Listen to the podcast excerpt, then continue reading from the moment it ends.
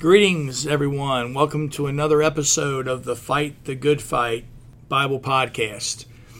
Uh, we're recording from beautiful downtown Batavia, Ohio, uh, with a few people here with me today.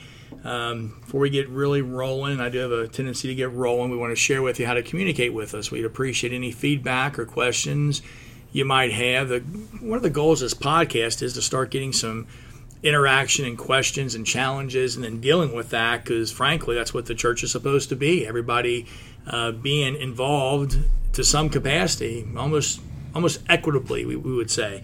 Um, you can contact us by email at fightthegoodfight10 at yahoo.com and we publish these on uh, the facebook page at fight the good fight bible podcast. Correct dylan? Correct. nailed it. Very good. So uh, in the next few weeks, and we hope to have our Twitter handle up and running, and just we'll see what the Lord wants to do. I really don't care. I just do this because um, it's what I do as a Bible teacher. So.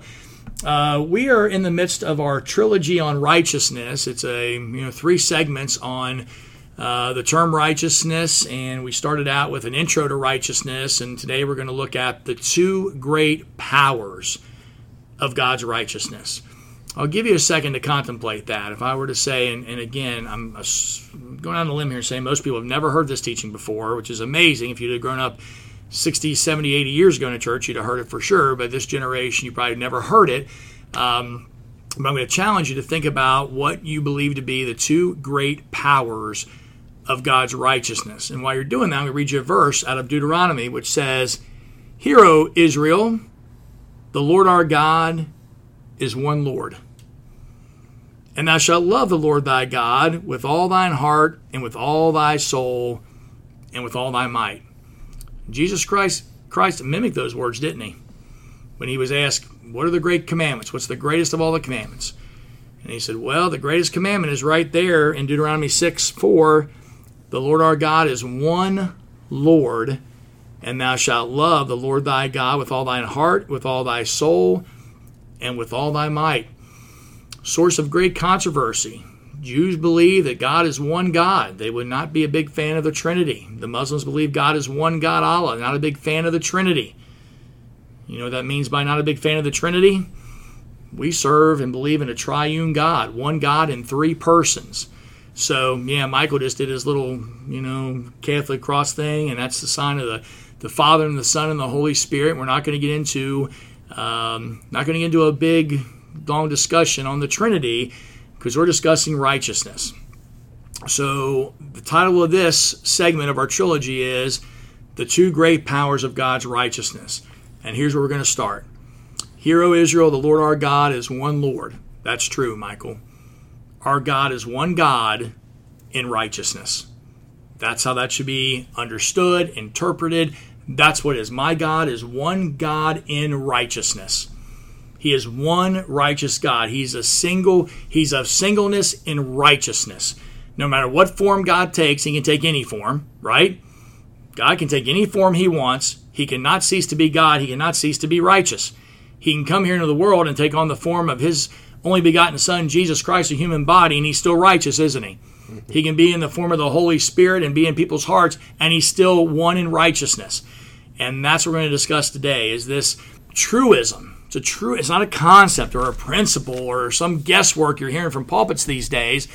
The truth is that God is one in righteousness and his righteousness exists in two great powers that have the ability and power to redeem the human race. So God is one in righteousness and his righteousness exists in two great powers.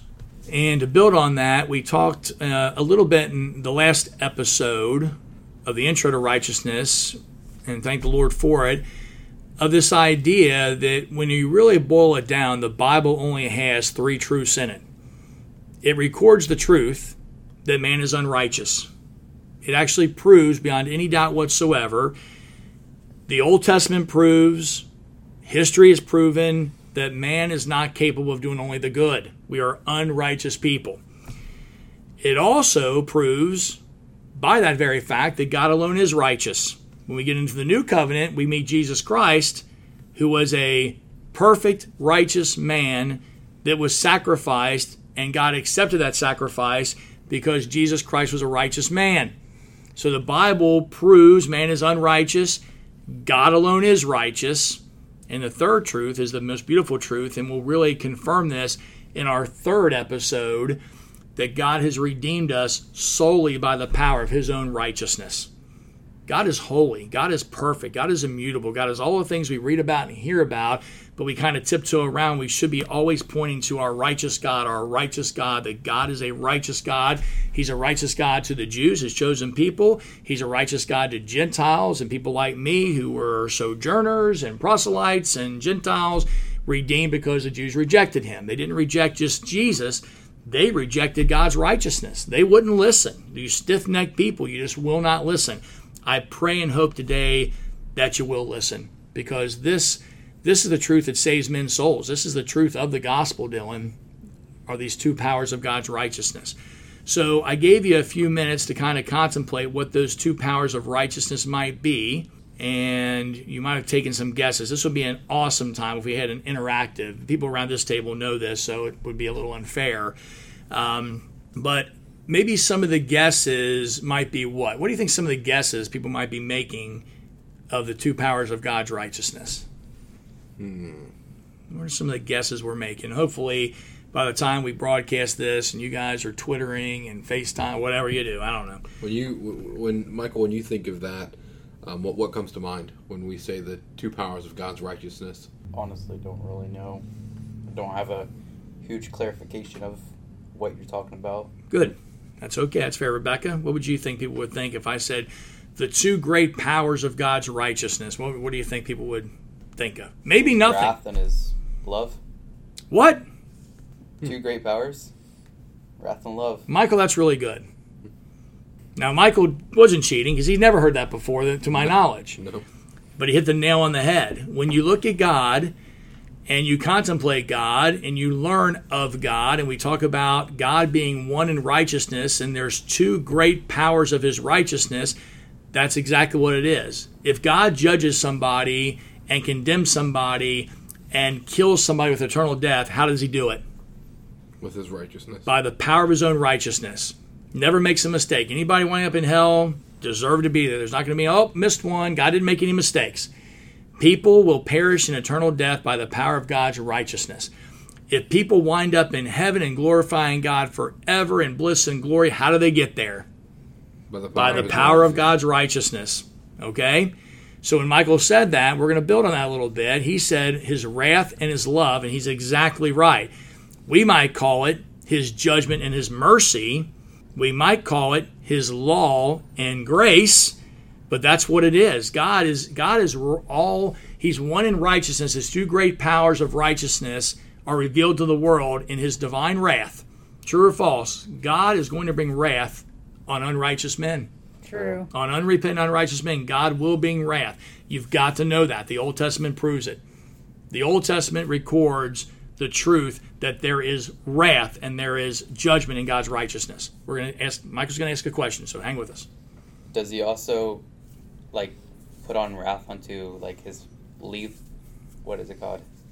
Like followers, Well, like that's testing them and we're going to get to that in episode. That's very very good. Michael's asking the question. Does God's wrath apply to believers to redeem people? We'll get to that in episode three. That's a great question. We want people asking questions like this because these are the real questions we need to answer. Don't just take things for face value. Don't don't go stumbling into a Baptist church and be taught some doctrine of you know hyper grace or hyper eternal security or things like that and just take it at face value. We want to consider these things, and we're considering them in one context, in one context only, and that is the power of God's righteousness. That God is righteous, I'm not. I was saved in about 1991, I guess, and the day before I was redeemed, I was an unrighteous man and couldn't do anything right. The day I got saved, I was an unrighteous man, couldn't do anything right. Today, I'm an unrighteous man, can't do anything right. Nothing has changed in my life except the power of God's righteousness living in me and the person and power and presence of the Holy Spirit. Amen. So again, it's not this is not a podcast or some diatribe about the Holy Spirit. We'll get there someday, I guess, uh, Lord willing. But it is about righteousness. And when we say today the episode of the two great powers of God's righteousness, He's revealed to this world. He's given us a witness. Some of you are always like, I've had people that are completely obsessed with this two witness idea in the Bible. The two witnesses, this person, that person, the two witnesses, the two witnesses. Well, I'll just let the cat out of the bag. It's very simple. God has put two witnesses in this world. They're both witnesses to what you think? What do you think the witnesses are to? His righteousness. His righteousness. It's an open book. It's an open book test, guys. The two witnesses are both witnesses to God's righteousness, His own righteousness. So God, sitting on His throne, says, "I've got to put a, a testimony, a witness into the world that there is certainly wrath in my righteousness." Right, Michael? There is wrath in God's righteousness, is there not? There is judgment in my God's righteousness. There sure is. You read the Old Testament, it proves it time and time again. Every time I go to a funeral, it proves that there is justice and there's the power of death in God's righteousness. It's there, right? So he witnesses to that in the covenant of death. That's one witness into the world. But then somebody, a good friend of mine, starts talking to me about this man, Jesus, who came and took the wrath of God and will save my soul if I'll repent of that, stop trusting my own righteousness and trust in his righteousness, and he'll make my life worth living. He'll forgive me, and I won't die on my sins if I will serve Jesus Christ, accept him into my life and my Lord and Savior. And then I learn of another power of God's righteousness. I learn that there is mercy. There's also mercy in God's righteousness. That's why the Bible says God can be just and the justifier of those who believe. God can be just. He can be he can he can legitimately say, "Dylan, I'm going to show you mercy. There's still wrath in my righteousness, but you don't have to you don't you don't have to worry about that because you're not trusting in yourself. You're not trusting in my wrath. You're trusting in my son Jesus Christ." When we read that verse in Deuteronomy, "Hear, O Israel, the Lord our God is one Lord. Thou shalt love the Lord thy God with all thy heart, with all thy soul, and all thy might." Heart, soul, and strength. What Jesus said. That's the juxtaposition of the two covenants. We did a little thing about the confusion of the covenants here a while back, and we might have to parlay that into this a little bit because you want to be very careful that you don't get caught trusting in the wrong power of God's righteousness. People who trust in the Ten Commandments, Jewish people that depend and trust in the Ten Commandments, will perish by the very power of wrath that God revealed in the Ten Commandments. Right? Mm-hmm. Give me an amen. Amen. They will perish. If you are trusting in God's law to make you righteous, you will perish in eternal death. If you trust in Jesus Christ, the sent righteousness, the righteousness in your spirit, and you allow your, your flesh to be crucified and deny yourself and truly accompany Jesus and truly follow Him with a life of self denial and taking up your cross, then you're trusting in the sent righteousness of God, His Son Jesus Christ, and you will live eternally. If you're trusting in law, you die. If you're trusting in grace, you live. Now, here's the tricky part. If you're trusting in a little bit of grace or a lot of grace and a little law, you're going to live or die. You're going to die. You're going to die. You're going to die. The covenants do not they're not they're not friends in this world. They are enemies. The covenant of death and the covenant of life are bitter enemies in this world. The covenant of life has nothing to do with the covenant of death. The Ten Commandments are a servant of Jesus Christ. They're there, as Paul would say, a schoolmaster. One witness tells you you're dead, Rebecca. The other witness says, Come unto me and I'll give you life. Once the one's led you there, you leave Hagar out in the bushes. That's exactly what Galatians teaches us, and the whole story of Genesis teaches us that the covenants of God, the two witnesses, one serves the other. They're not co heirs. Moses and Jesus, correct me if I'm wrong, Moses and Jesus are not sitting on the same throne, are they? No. No. Not at all. Moses was a servant to Jesus Christ, he was a servant to the covenant of grace. Moses, as a matter of fact, couldn't even go in the promised land. He couldn't go in the land of grace because he was a law guy. He represented the law. He could look, but he couldn't go in. Those are all pictures. Those are all, if you want to go through the Old Testament museum, if you promise me you'll look at it's the old museum and don't go back there trying to pull things out to justify yourself. No old Levitical laws, no kosher laws, no, don't pull anything out of that old covenant trying to pull it into Jesus' blood. Don't do it because all you'll do, Rebecca, is dilute the power of the blood. When I have to ask for forgiveness, I ask for power, I ask for forgiveness and deliverance. We talked about last episode. I ask for in the name of Jesus Christ by the power of His righteousness. I don't go back and try to give more or be a better person or be a better me or be a better you. Or that's nonsense. But it's worse than nonsense. It's a lot worse. It's apostasy. It's heresy. We should not, as a Christian church, allow that stuff to be taught in our churches, and we shouldn't be teaching it. But just get that in your spirit, just for a few seconds here, that we have one God in righteousness, these two great powers, these two great witnesses. One is God's law, and one is God's grace. One is the Ten Commandments, and one is Jesus Christ. And there's a clear distinction between those in our lives. So, picking back up on this spiritual truth, what is called a spiritual truth, and a few words probably need to be said regarding that. So, the Ten Commandments, for sure, the law of God, for sure, is a power of righteousness, a power of God's righteousness, and Jesus Christ is a power of God's righteousness. The kicker to this, gang, is that which one of those powers of God's righteousness are available to an unrighteous human being? That's where the confusion starts. Again, referencing back to our devil made me do it about the lie of Satan.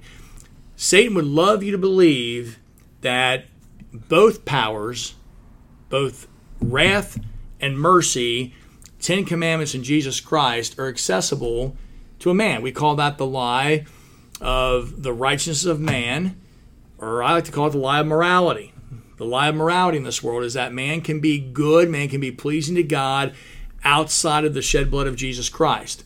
Uh, probably something to kind of piggyback on our um, podcast on the devil made me do it and the lie of the devil. And if you want to go back and, and listen to that, you probably can, maybe learn a few things. In the scripture, it records that when Satan is telling his lie of the righteousness of man or the lie of human morality outside of the church of Jesus Christ, we call that the spirit of Antichrist. The Bible records it denying that Jesus Christ came in the flesh is the spirit of Antichrist. If you deny your need for Jesus Christ, if you've chosen to become of a religion, of some sort of movement that denies a need for the salvation in Jesus Christ, you're of the Antichrist. You're against Jesus Christ. If Rebecca decides, I'm going to be a whatever universalist and I don't need a savior, I'm just a, you know, I've got a few flaws. I'm not a bad person. I'm just a mixed up person. I'm not an evil person. I'm just a confused person. I've made a few mistakes. If you refuse to call what those mistakes are sin against the holy, righteous God that you need a, a Savior for, you're literally in the organization of Antichrist. That's who you are. You're against Christ. Satan and his against Christ. They're against Christ. The best way to, to trick somebody into not needing Jesus Christ is to tell them they're a good person. You're okay, Dylan. You're good and getting better. You're okay. I'm okay. We've seen this lie of self in the world since the Garden of Eden. Or better said, it's not the Garden of, it's the Garden in Eden, in paradise. And Satan just lied to him and said, ah, you don't really need God to be acceptable. You don't need to believe in God or trust in God or listen to God. God certainly told you you could think for yourself. I mean, would my God ever tell me, Dylan, that I'm not allowed to have my own dreams and aspirations and choose my own career path? My God would. Well, he did tell you that. He said, I've told you what to do. I've called you, ordained you before the foundation of the world. If you want to clear up the predestination problem real quick, God has predestined everybody for what He wants them to do. Not about heaven and hell. It's about, I want you to do something. Now follow and obey and serve me and seek me diligently, and we'll do this together. Fair enough? Fair enough. So, to continue on with this, this concept of the lie of Satan. And again, you can go back into the other uh, podcast, The Devil Made Me Do It, and probably hear a little more on that. Um, but what we want to talk about are the, the power of righteousness and the covenants. And we were explaining about when you start lying about righteousness outside the church, we call it morality. And we call it the spirit of Antichrist. Satan's a huge fan of morality. He loves morality because he knows it doesn't really exist in the world but it's a great tool to convince people that they're a good a good person. They'll be okay. And I'll have to share with you the main tool he uses to pull that stunt is God's law of righteousness.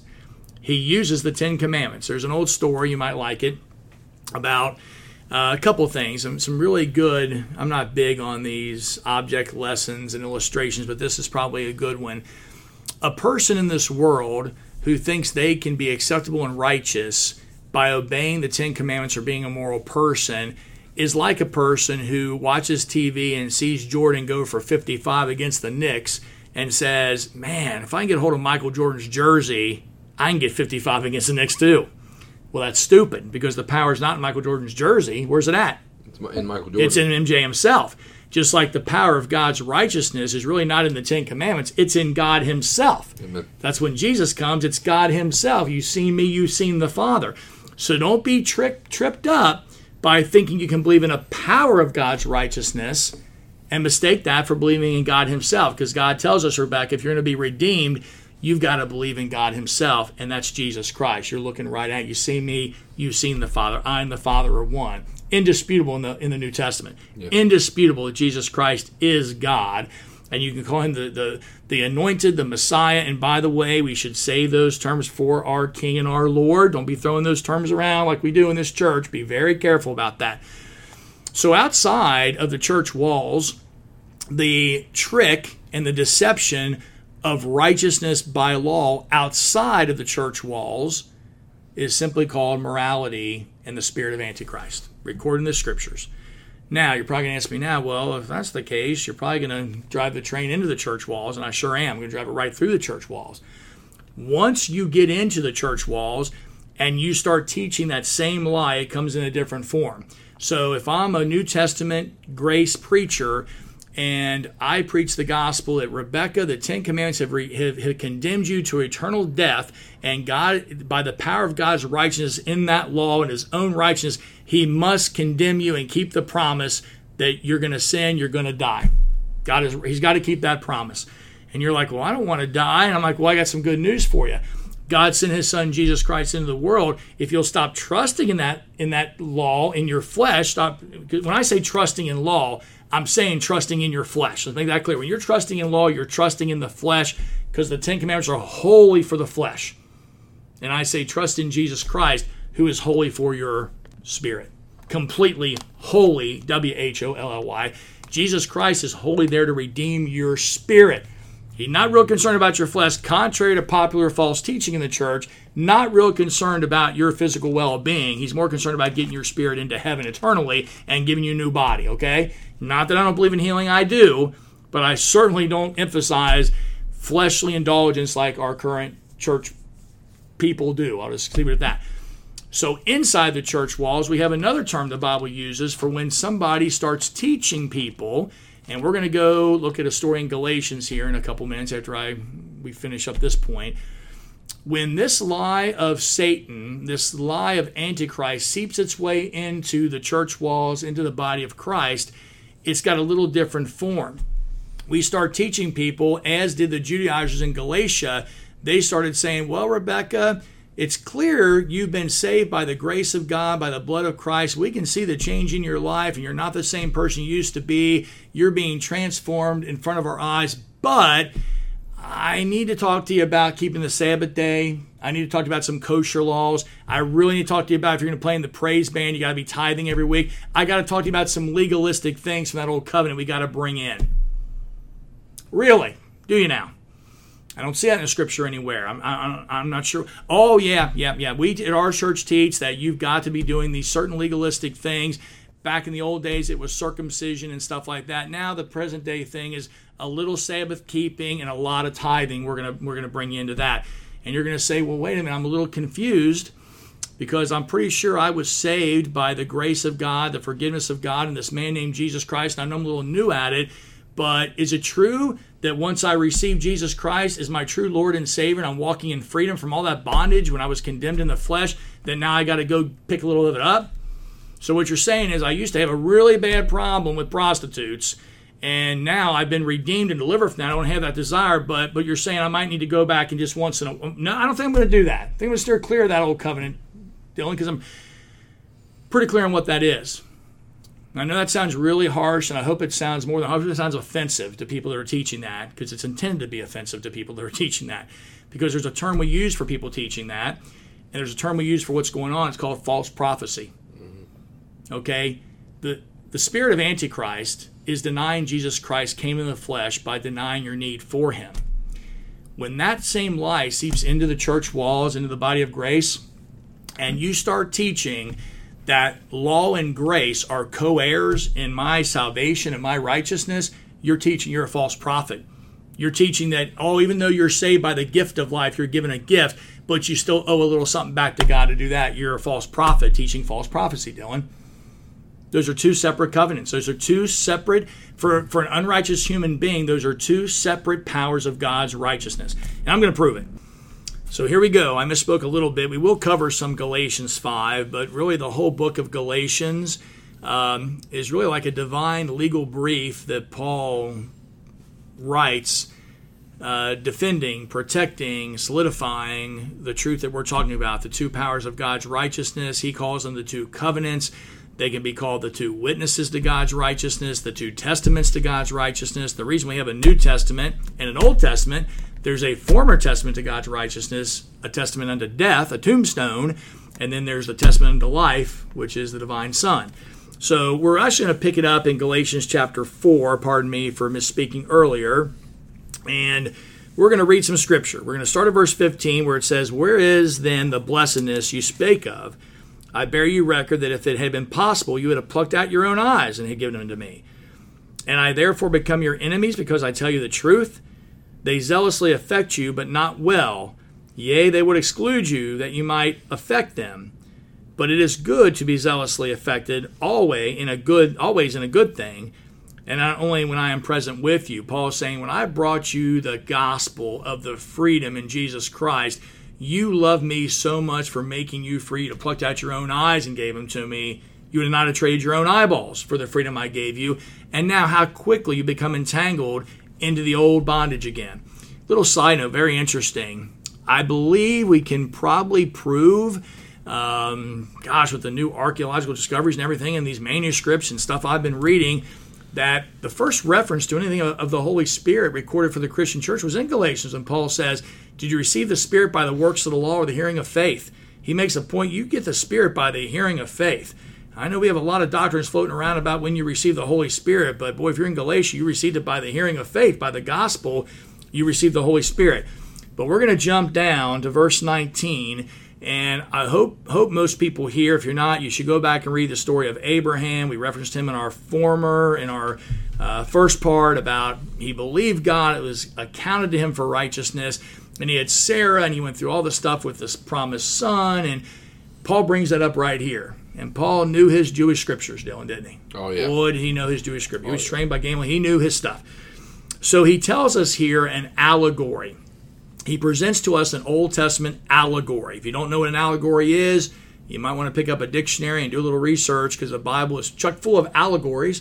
Um, kind of similar in the same vein as a fable, but they are human events that have significant spiritual meaning to them. Other otherworldly meaning would be a secular definition, I guess, but we call it a spiritual meaning that God is putting his righteousness, his truth, he's recording his righteousness in every rock, river, stream, king, concubine, archer, anything in his in his word, in his recorded truth of righteousness, he's putting the picture in there for us. And because Paul is faced with these Judaizers saying, no, no, no, you guys have, have, have become Christians, but you still got to do some Jewish traditional things. Paul's going to blow a mountain-sized hole in this in this false teaching. And here's where he does it. My little children, whom I travail in birth again until Christ be formed in you, I desire to present with you now and to change my voice, for I stand in doubt of you. He's changing his demeanor. I'm getting serious about things. I love you guys. I've given you the gospel. We've taken care of each other. We're pretty good buds. We're hanging out. We're doing all this stuff. But I got something to teach that's really important. Tell me, you who desire to be under the law, are you not listening? Do you not hear the law? For it is written, it's recorded. Now, quick sideline. We like to refer to the Bible as the Word of God. I think we know what we mean by that. We should refer refer to it, frankly, in all truth. We should refer to this Bible as the recorded truth of God's righteousness. That's what it is. It's the recorded truth. You got the natural truth outside. Look at the trees and the hills and the valleys and the beauty and the sun, the moon, the stars. That's the natural truth of God's righteousness. It's written there. Romans confirms it. This is the recorded truth. God wrote it down for us. It's awesome. He wrote it down. Thy word is truth. He wrote down the truth of his righteousness, and we refer to that as the word. Jesus Christ is the word, because frankly, we know that all the scripture bears witness to Jesus Christ. He tells those uh, Sadducees, I believe, you, you search the scriptures thinking you got eternal life. They testify of me. They're a witness to me. They're a witness to my available righteousness. So he goes on, You who desire to be under the law, do you not hear the law? Verse 21 For it's been written that Abraham had two sons, the one by a bondmaid, the other by a free woman. You probably know some of these cats that we're going to be talking about Ishmael and Isaac. And how the story goes, real quick, that Abraham has made this incredible promise to Abraham, my God did, and said, You're going to be a great nation. I'm going to give you a promised son. And boy, time is running out. And they're getting a little nervous. And Sarah's getting nervous. She's getting up in years. As a matter of fact, uh, Sarah gets past childbearing years. She's past menopause and she's past childbearing years. And they're getting a little nervous about this promise God made. So she has this, this scheme and says, Abraham, I don't think it's going to happen for us. You might want to go grab Haggai and make sure we can help God out a little bit here. Why don't you go into Haggai and make sure we help God fulfill this promise he made? And Abraham's probably thinking, why? I believe God and he gave me righteousness. You think I should be meddling in this? But for some reason, Abram does, right? And he goes in, Haggai, Haggai bears a son. We name him Ishmael. And okay, not not a great thing. You know, God comes back, and I'm trying to do the short, condensed version of this, and God says, "I'm going to give you a son," and they kind of laugh. Sarah kind of laughs. Abraham kind of scoffs at it. But by golly, it happens, doesn't it? Mm-hmm. Sarah becomes pregnant with the promised son Isaac. If you know the story of, of old Isaac, the promised son, the one we sacrifice at Mount Moriah, the whole nine yards. We find out over in the book of Romans, I believe it is, it records the truth that, that Isaac was born from a dead womb after childbearing years that Sarah was way past and God had her conceive, and Isaac was born of a dead womb. Kind of reminds us of our salvation. Hmm.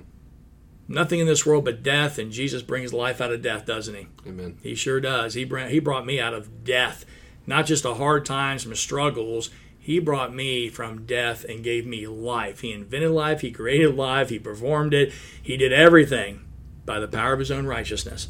So what Paul is making the point with these these Galatians is based on the knowledge of their Old Testament scriptures and truths, some Jews involved obviously, he's going to prove that this was actually a type, picture, a figure the Bible would call it an allegory of the two covenants we're talking about, the two powers of God's righteousness.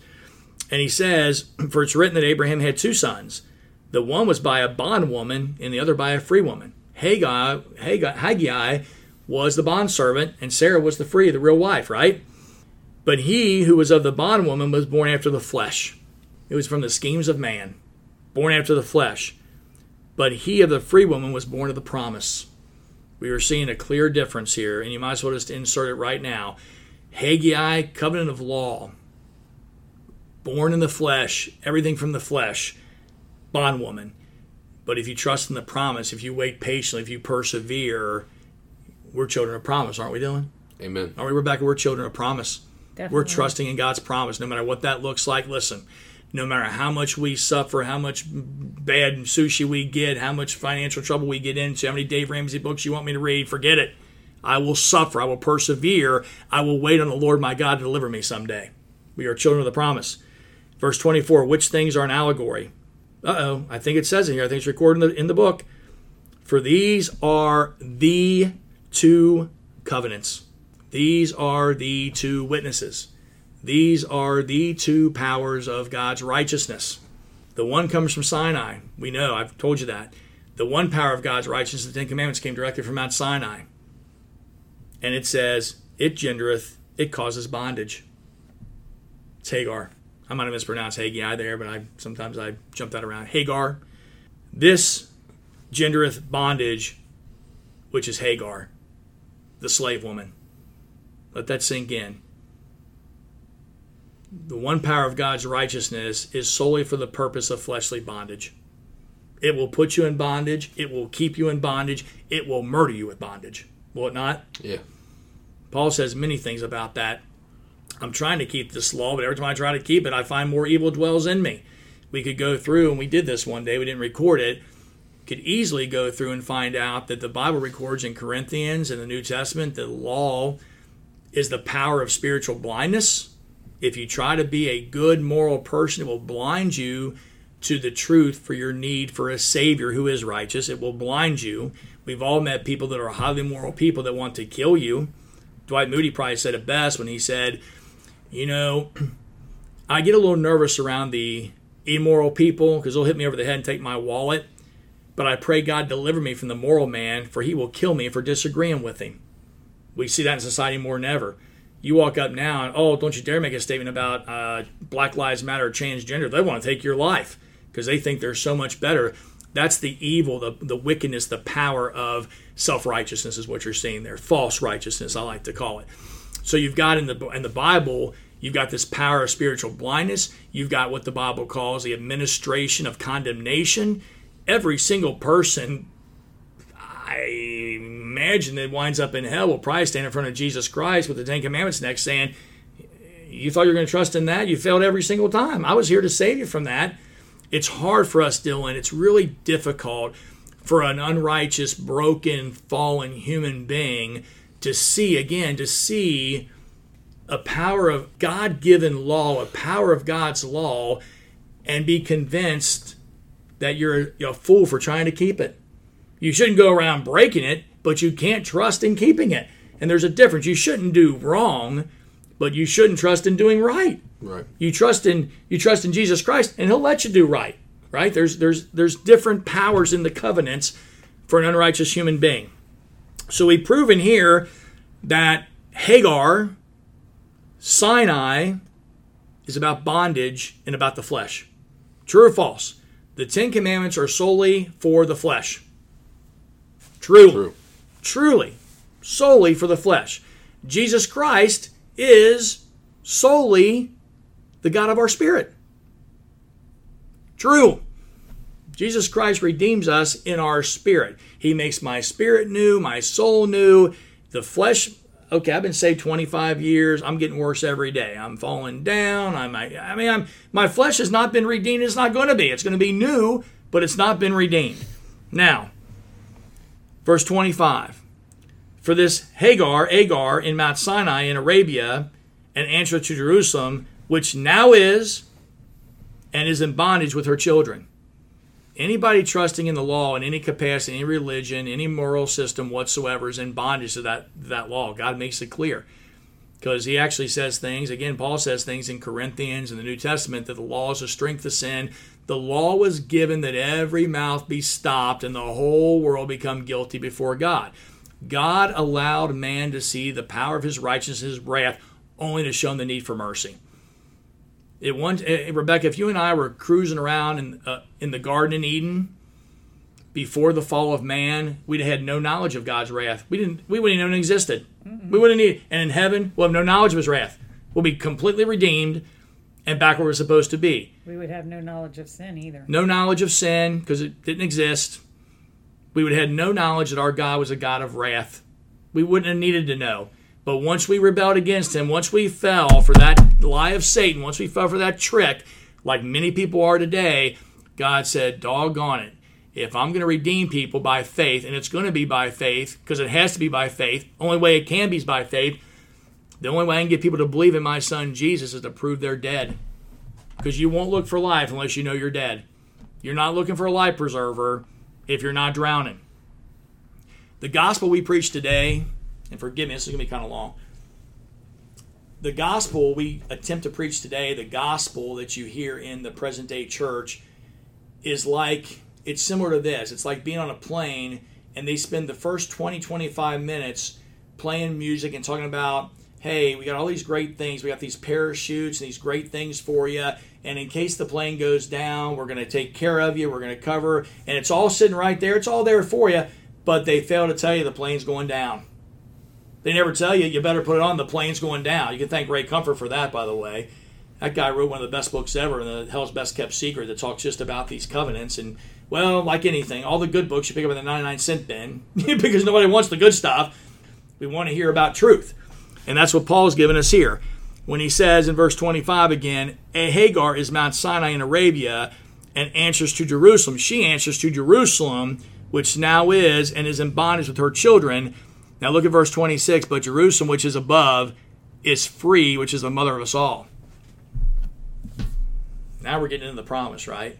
The Jerusalem, place of peace, the real city, right? The two great places. You got Sinai, where the commandments came down from, and you got Jerusalem, the holy city, correct? Correct. Where life lives in the holy city, my friends. For it is written, Rejoice, thou barren that bearest not, break forth and cry, thou that travailest not, for the desolate have many more children than she which has a husband. Simply put, there, there's a lot more lost people than saved people. There's a lot more people going to hell than going to heaven. Deal with it. The way's narrow. The way is narrow, it's tight, it's flinty, it's tough. You got to climb the hill of frankincense to see the mountain of myrrh, and it's going to tear you to pieces getting up there for your whole life, and you should embrace it. Sad story. Most people sitting in churches are going straight to hell, and you're probably one of them. If you don't know this truth, church is packed with people hearing false prophecy, false gospels, false righteousness. Anybody that allows any self-teaching in there, any legalism teaching, you're in. You're you're in. I pray and I hope and I believe that God will give us a chance. He'll break through and give you a chance to say, repent of all that nonsense. If you don't believe me, check the book of Revelation, the first seven churches. He's got a problem with all of us, but he gives us all a chance to repent. Doesn't he, Dylan? Yep. But he's not writing that to the Democrats and Republicans and, and the social group. He's writing it to his church. Yeah. We got big, big problems, and they all stem from a confusion and a false concept or no concept of righteousness. Verse 28 Now we, brethren, just like Isaac was, are the children of promise. Right? I'm not related to Ishmael. I'm not related to Hagar. I'm related to Abraham, Isaac, and Jacob, and Joseph, and the list goes on and on. Right? Right. That's our line, isn't it, Dylan? Yes. Amen. That's our line. We're not back in the Arabian Ishmaelite line. And it'd be nice. It'd be nice if it was just about the uh, oh the Palestinians, the Arabs, and the Jews have been fighting forever. It's all Ishmael. Nah, it's law and grace, baby. That's the war that rages in this world. Law and grace is the war that rages.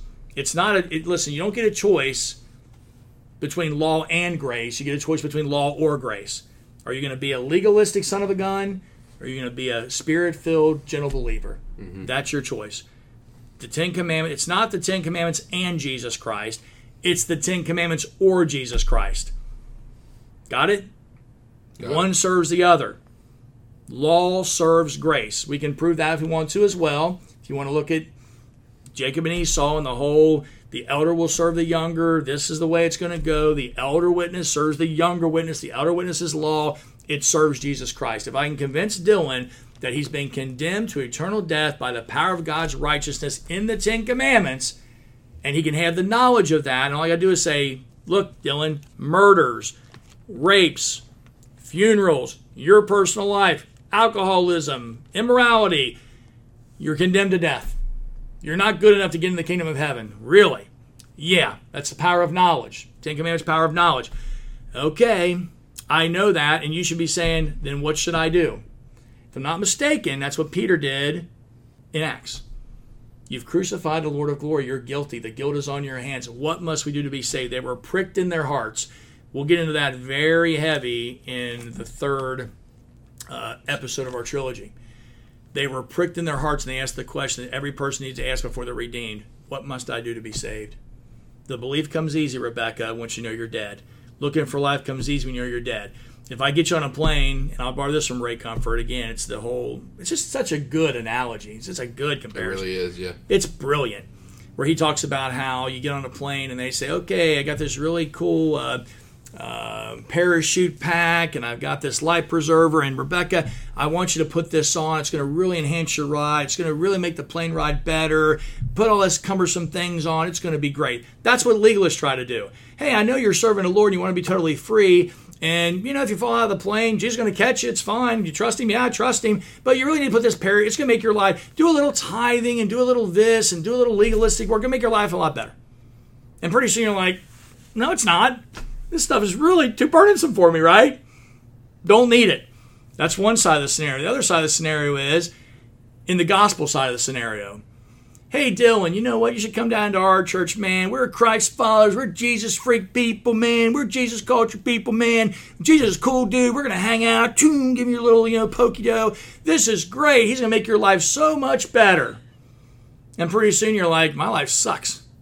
My life's not better at all. You told me this stuff. It's really not better at all. What we fail to tell people is you might want to put the parachute on and grab the life vest because the plane's going down. Once you hear poop, poop, poop, poop, poop, poop, then you're much more likely to grab the parachute, aren't you? It's not about comfort. We can't be teaching people it's about comfort and about your life will be better and Jesus culture people and this foolishness and nonsense. What you got to be telling people is the divine plane's going down into hell for all eternity, and this this man Jesus is your parachute. He's your escape from this. And yeah, it might be a little rough, and it might be a little uncomfortable in this world to walk around with the Jesus, doing the Jesus thing, but it's going to save your eternal soul. Is it worth it? Well, Absolutely. apparently a lot of people think it's not worth it because they want to reinvent Jesus and what they want him to be. They want to be the people that pipe a little bit and want Jesus to dance for them. Mm-mm-mm-mm-mm. Jesus did not dance to my tune. I danced to his. Right? Right. That's the way it works. We are servants of the Most High God. So, verse 28 Now we, brethren, as Isaac was, are children of the promise. But as then, he that was born after the flesh persecuted him that was born after the Spirit. Even so it is now. Even so it is now. Listen, I'm doing this podcast right now, and I've said some really shocking, offensive things. If I went into a regular, I mean, present day church, and it could be a lot worse, just for the just for the record, I I wouldn't be happy. I wouldn't be gladly accepted in there when I'm telling people that if you're teaching tithing, you're a moral legalist teaching, you're a false prophet teaching moral legalism and harming people would not go very well. That would bring great persecution, and it has on me. Um, tithing is not a virtue. It simply isn't. Giving is a virtue. Tithing is not a virtue. Tithing is a legalistic act created back in the Old Covenant for two reasons to take care of the Levites practically and to show this world the percentage of people be redeemed out of it. And that was it. It never had anything to do with money. Money was used, Dylan, to show people that my God's going to get 10% of people out of here. It's a spiritual truth. And if you're teaching people, you got to tithe to be in the. I've heard, I've heard about everything now I get here, but I've heard more than once about you can't play in the praise band unless you're tithing. Have you ever heard that, Dylan? Oh yeah. Sin. Listen, Jesus forgive him. He has every right to impute that as sin. Every right to impute that as sin. I've heard a guy stand in a pulpit and say the three keys to a victorious Christian life, and tithing was number two on the list. That is not a key to a victorious Christian life. Walking in the Spirit is the one, two, three, four, five, ten, fifteen key. It's the only key to a, a victorious Christian life. Okay? I would love nothing better, Rebecca, and go back to a fancy job, make a lot of money, cut a check for 10%, and go about and do whatever I want to do. But that would be a selfish move on my part. And I'll just speak personally, God would never accept that from me. And I know better. And Dylan, I think you know better. I think Oh, most yeah. people around here know better. He wants it all for the harvest of souls. He wants everything I've got every minute of every day, the best I can give him. And that's exactly what I'm willing to give him. Verse 30 Nevertheless, what saith the scripture? Ready for this? Cast out the bondwoman and her son. We know they got rid of Hagar. She went out in the woods. He didn't die. God, God saved her, right? Cast out the bondwoman and her son. For the son, listen close. For the son of the bondwoman shall not be an heir with the son of the free woman. The point we're trying to make, and it's a spiritual point. You're, most people hear this will probably start with looking at all the mistakes I made. I'm sure I made several and few and misspoke. I'm really tired. No excuses. You'll start being angry and worked up. Whenever somebody makes an assault on what you really believe and trust in, they're making an assault on you personally in an attempt to save you, in an attempt to pull you out of the fire. What what is recorded in the Holy Scriptures is exactly what I put when I define false prophecy. Because here's how the Bible defines it: the son of the bondwoman. Listen, the legalist and the redeemed spiritual believer do not live together. We are not friends. We can, I can love you, but we're not friends. We're enemies. Dylan, people that are teaching legalism are my enemy. People that are teaching legal, legalism are enemies of the gospel because the gospel teaches deliverance from law. Frankly, if you wanted to, if you really wanted to define the gospel, we all know the gospel means good news. If there was a, if, if the gospel means good news, there should be a word for the Ten Commandments that means bad news, shouldn't there? Because that's mm-hmm. bad news. The Ten Commandments for the unrighteous human race are like a divine shark, and we're the bloody legs in the water. It's not going to miss anybody. So we're teaching people, oh, don't worry, cut yourself up and run out in the, oh, the sharks won't bite. Yes, they will. They will chew you up and spit you out. Samson walks the wall. He guards that wall up there, boy. Nobody gets past him. The gospel is literally the good news that Jesus Christ put away the power of death and the Ten Commandments for a Christian's life. He was killed by the power of the Ten Commandments. We started with that. My righteous Lord was killed by the other power of God's righteousness. Simply, God said, the simplest terms I could ever put it, was God ordered one power of his righteousness, the law, to murder the fine young man, the Bible says, to murder the other power of his righteousness. And he said, Jesus, you up for that? And Jesus said, I'll willingly do it. And he willingly did. But when he did that, he put away the power of condemnation, death, and bondage in the Ten Commandments for me. I'm free. We're only free from one thing, Dylan.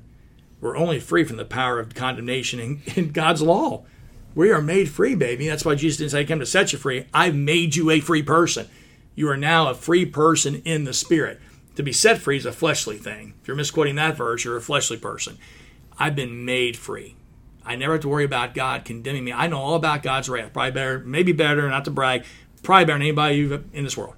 I know all about God's wrath, and I know exactly how to respect God's wrath. I don't mess with it. I don't tempt my God. I don't lie about my God's wrath. I know how to live in grace. I know the significant need for mercy. And you read Galatians, I would challenge anybody on this podcast to read Galatians just in the vein of these two covenants because that's what it's teaching. That was the most important. It's the most important truth in the Christian church and the first doctrine ever recorded in the New Testament. So it's pretty darn important. We can go argue about all the other lesser things. They're not that they're not important, but everything falls under this when it comes to righteousness. The two great powers of God's righteousness. Thanks for listening. If you want to. Um, oh, say bad things about me and things of that nature, fight the good fight 10 at yahoo.com. Uh, you can meet me down at my place where I work. You can do it down there if you want to. You can do it Fight the Good Fight Bible podcast. And pretty soon you'll be able to grill me on Twitter. Um, God bless you and hope to hear from you soon. Bye.